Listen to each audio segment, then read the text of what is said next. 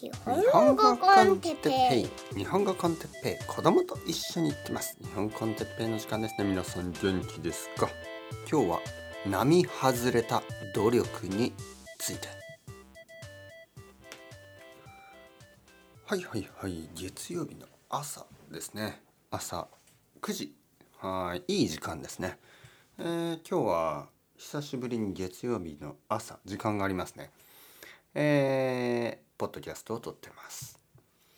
もしかしたらあの途中でちょっとうるさくなるかもしれません。あの隣のアパートがですね何かこうまあリフォーム日本語でリフォームというのはちょっとリノベーションみたいな意味ですね。何か工事をしてますね。えー、それでたまにうるさくなる。ポッドキャストにとっては結構問題ですよね。ポッドキャストは YouTube と違ってまあどんな格好でもどんな髪型でもね起きたばかりでも眠そうな顔でも、えー、もしくはウイスキータイムでも全く問題がないんですが音ノイズ騒音だけはちょっとあの良くない。ね。やっぱりオーディオコンテンツですからオーディオが一番大事なんですよね。だからあのちょっとうるさいとストップしなければいけないかもしれない。どう思いますか皆さん。少しのうるささは大丈夫ですか？まあ考え方によってはですね。考え方によっては。あのいいかもしれません。考え方によってこれはいいかもしれない。えー、まああの僕が英語を勉強してた時にあのまあ僕以外の英語を勉強してた人たちと、まあ、英語のクラスでよくこういう話をしてましたね。えー、英語が聞こえない。ね。えー、聞き取れない。あの教科書の CD とかポッドキャストとかをイヤフォンで聞く時はわかるけどこうロンドンの街を歩きながらね、えー、イギリス人と話していると全然聞こえない。ね、どうしてだ、ね、まああのうるさいですかねやっぱり。ロンドンの街を歩い歩きながらあの人と話したりまあ必ずノイズがありますよね。騒音だらけですからね。あのバスタクシー、えー、人々まあ音楽がある時もある。あの僕たちが住んでいた あの住んでいたじゃない。僕たちの英語の学校の隣にはねあのハリ・クリシュナ・テンプルもありましたからもういつも いつもあのバンドというかすごく大きい声でね歌って、えー、音楽としてはね僕は嫌いじゃないんですよあの音楽。あのなんかこうなんていうかな僕が好きなタイプの音楽に近いですよねああいうあの自然な音とねあのちょっと繰り返し繰り返し同じフレーズみたいな嫌いじゃないんですけどまあとにかくあの英語を話してる時にあのバンドが来るともうちょっと分からなくなりますよね。聞こえない。であとはあの電話ですね。電話。電話の英語が聞こえない。電話でしかも相手がですね電話の話し相手がちょっとうるさい場所にいたりすると全然聞こえない、えー、あとはもちろんあの工事が始まるとね。えー、ロンドンでも工事はたくさんありましたからガガガガガガダダダダダ道路の工事とか、えー、ビルの工事とかをやっている隣で電話がかかってくるんですよね。これは恐怖ですね恐怖。トゥルトゥルとかね電話かかってきておこれは結構大事な電話だ。ね。なんか人によってはなんかこうビザについてのあの弁護士からの電話かもしれないし人によってはあのそのなんていうの？学校からの電話かもしれない。人によってはまあまあ恋人からの電話かもしれない、まあ、人によってはアルバイト先のね、えー、電話かもしれない。面接面接を受けてアルバイトを探してますからね。みんなアルバイトを探してるからロンドンでアルバイトを探してそのそのカフェとか、えー、洋服屋とかそういうところから電話があってああこれは大事な電話だと思っても隣がガガガガガガダダダダダ聞こえない。んです聞こえない。はあね。すいませんもう一度言ってください。すいませんちょっともう一度言ってください。そんなことを何回も言うと「あああなたの英語はダメですね」と思われて、まあ、仕事に、えー、アルバイトに落ちてしまうかもしれない合格できないかもしれないもうすごい恐怖ですよね。とにかくあの外国語の勉強をする時にこの騒音というのがかなりキーワードというかあの上級者になるために必ず必要なものなんですね。だからある意味いい機会かもしれない。もし僕の家の隣であのすごくあの工事の音が始まった場合ね。ガガガガガガダダダダダ。その中でもあのポッドキャストを撮り続ける、ね、そうすることによって皆さんは、まあ、ある意味うざいかもしれない。うるさくて嫌かもしれないけどもまあノイズの中騒音の中に日本語を聞き続けられる能力が身について例えば JLPT のあのリスニングセクションではよくあるでしょ？その隣の人がちょっとなんか鼻がちょっとうるさいとかあの隣の人がクシュンとかあの近所でにちょっとこうピヨピヨピヨなんかこう鳥が鳴いてるとかヘリコプターが飛んでくるとかいろいろあるじゃないですか。そういう時に「ああ僕はもう集中できない」ね、そんなそんな繊細すぎるセンシティブすぎる学習者とは違って皆さんはね「ああ慣れてる慣れてる」僕は日本語コンテッペイで隣の家のリノベーションの音聞きまくったから全然大丈夫ですよ。まあ、そうなることを期待してですねポジティブシンキングで隣の工場の音も 工場じゃない隣の工事ですね。工場じゃないです。工場になるわけじゃない。隣の工事の音もポジティブに考えて、えー、受け止めていきましょう。受け止めましょう。逃げることはできないんです。あの、人生はいろいろありますよね。でいつもいつも逃げてはいけない、ね、それはあのこの前の本でも僕は言いましたね。はい。本を読んでない人チェックしてください。よろしくお願いします。ね、よろしくお願いします。日本語コンテッペイブックとか入れれば出てきますからね。はい、はい、今日のトピックはえー、っとみ以上の努力なんかそんな感じで言いましたよね。普通じゃないってことですね。普通じゃないぐらいの努力について。うん、あのさっきねそのノイズの話もしました。リスニングを勉強したにもかかわらずあの騒音の中では英語は聞き取れない、ね、そういう人たちが多かった僕もそうだったそして今でも日本語学習者でもそういうことを言う人が多い。でそういうあのブレイクスルーですね。いわゆるブレイクスルー。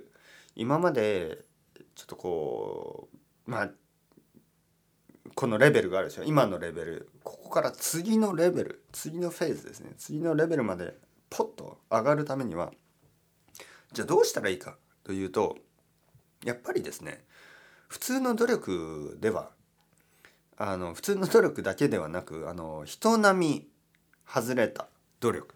人並み以上の普通の人じゃない、ね、それぐらいの努力が必要かもしれません。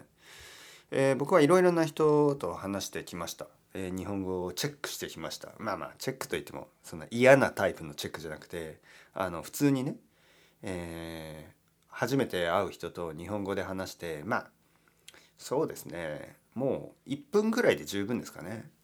はい。まあ、人によってはちょっとかなりシャイな人もいるのでまあまあ多くても5分ぐらい。5分ぐらい会話をすればその人が、えー、どれだけ努力をしてきたか分かります。そしてどれぐらい努力が必要か分かります。その人の日本語のレベルが結構分かる。でまああのほとんどのあの結構日本語の上手い人たちですね。えー、この人たちはあのいつも謙遜するんですね。いつも謙遜して「いやいやいや僕はあの本当にダメです」とかね「僕の日本語はまあまあまだまだです」とか、えー、言うんですけどあの正直言ってそれはあの謙遜であってあの本当ではないですね。本当はすごく努力をしている。努力。ともちろんその自分はね自分は謙遜あのすすることは全然悪くないですよ。そのあ僕の日本語はまだまだ。僕は全然あの真面目な学習者じゃないです。僕はあのとてもあの怠け者です。みたいなねことをみんなよく言いますけど。まあ怠け者ねあの怠け者には到達できないぐらいのレベルにいる人たちはやっぱりすごい努力をしてるんですね。えー、人並み外れた努力。ね、でこのまあ自分のベスト。ね。自分のベストを尽くす。ベストですよベスト。自分のベスト。ね。もうこれこれはこれで十分だろう。ね。今日はこれぐらい勉強した。すいいだろう。ね。そう思う。その十分勉強したっていうこのスタンダードがないんですね。人によっては毎日5分日本語を勉強すればいいと思ってるんですよ。人によっては1日30分ぐらい勉強すれば十分だと思ってるんです。はい。で人によってはまあ毎日1時間するんですね。コンスタントに1時間。でリスニングはまた別でその日本語のポッドキャストを聞いたり YouTube を見たりテレビを見たり映画を見たり本を読んだり漫画を読んだり、えー、そういうのをまあ毎日2時間とかするんですよ。勉強1時間あのリスニング2時間とかリーディング1時間とかまあ全部で合計で4時間とか5時間とか仕事をしながらね。でそういう圧倒的な努力ですね。しかも1年2年3年4年5年ぐらいね。5年間ぐらいそんな生活をしてる。しかも結婚していて子供がいたり子供が2人いたり3人いたりそれでもそれぐらいの努力を続けるんですよ。でそれぐらいの圧倒的な努力ね圧倒的な努力もう他の人のあの普通では考えられないぐらいの努力をした人は必ず 必ずですね結果が出てるんですよね。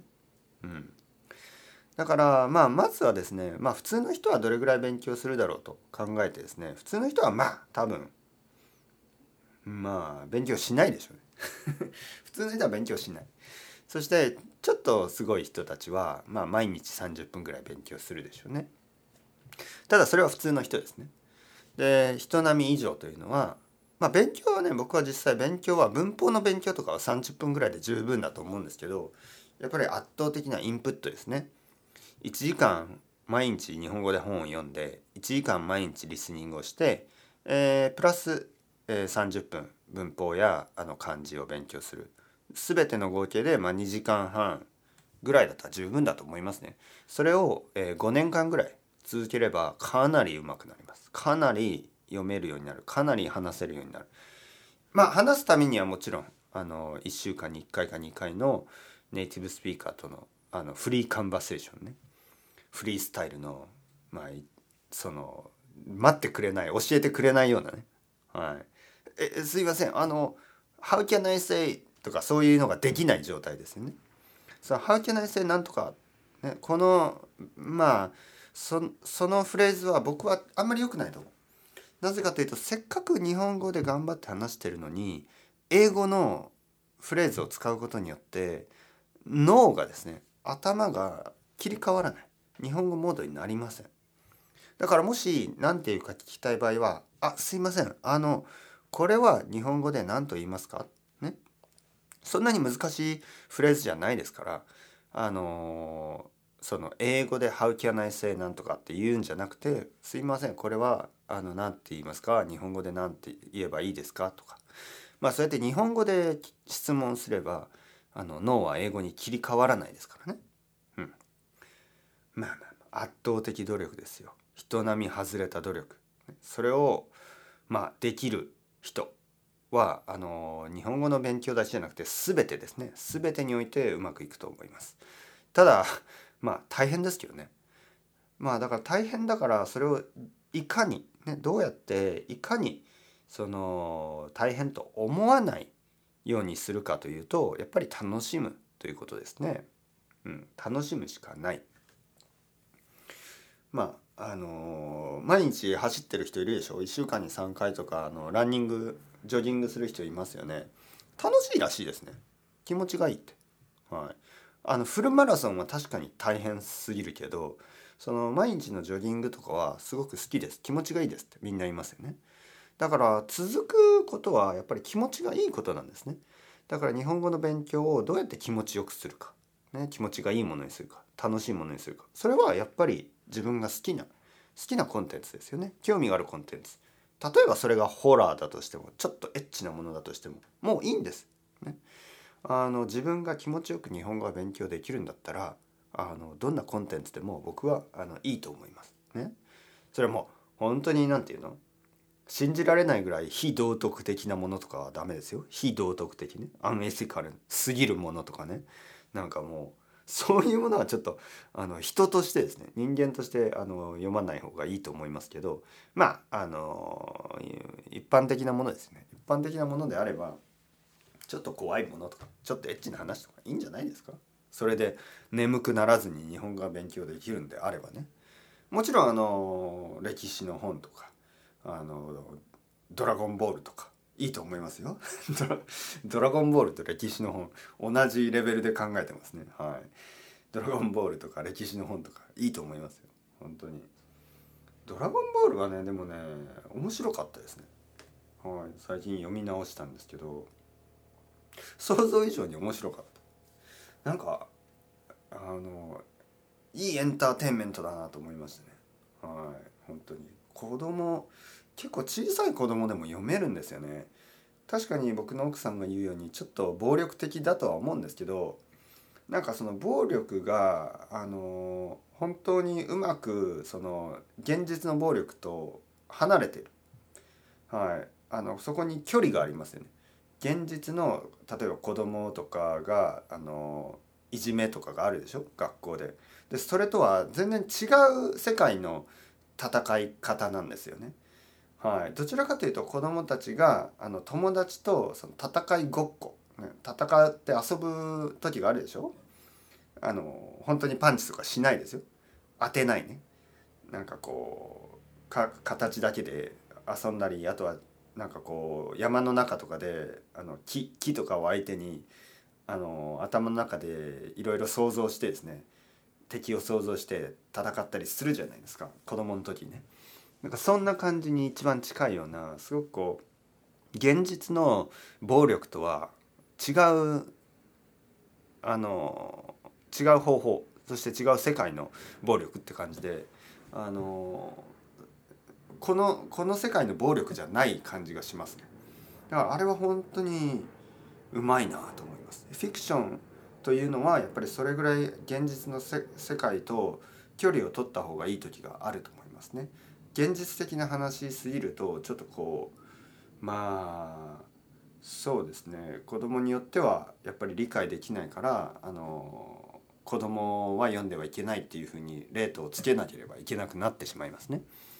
それだったら子供でも読めるっていうことはあのそれぐらい圧倒的に 今日圧倒的に言いまくってますね圧倒的にフィクションって分かるぐらいねそれぐらいのあのフィクションさを圧倒的なフィクションさを出すことこれが大事かもしれない。はいまあまあまあ朝からたくさん話しました。というわけで皆さん頑張っていきましょう圧倒的な努力。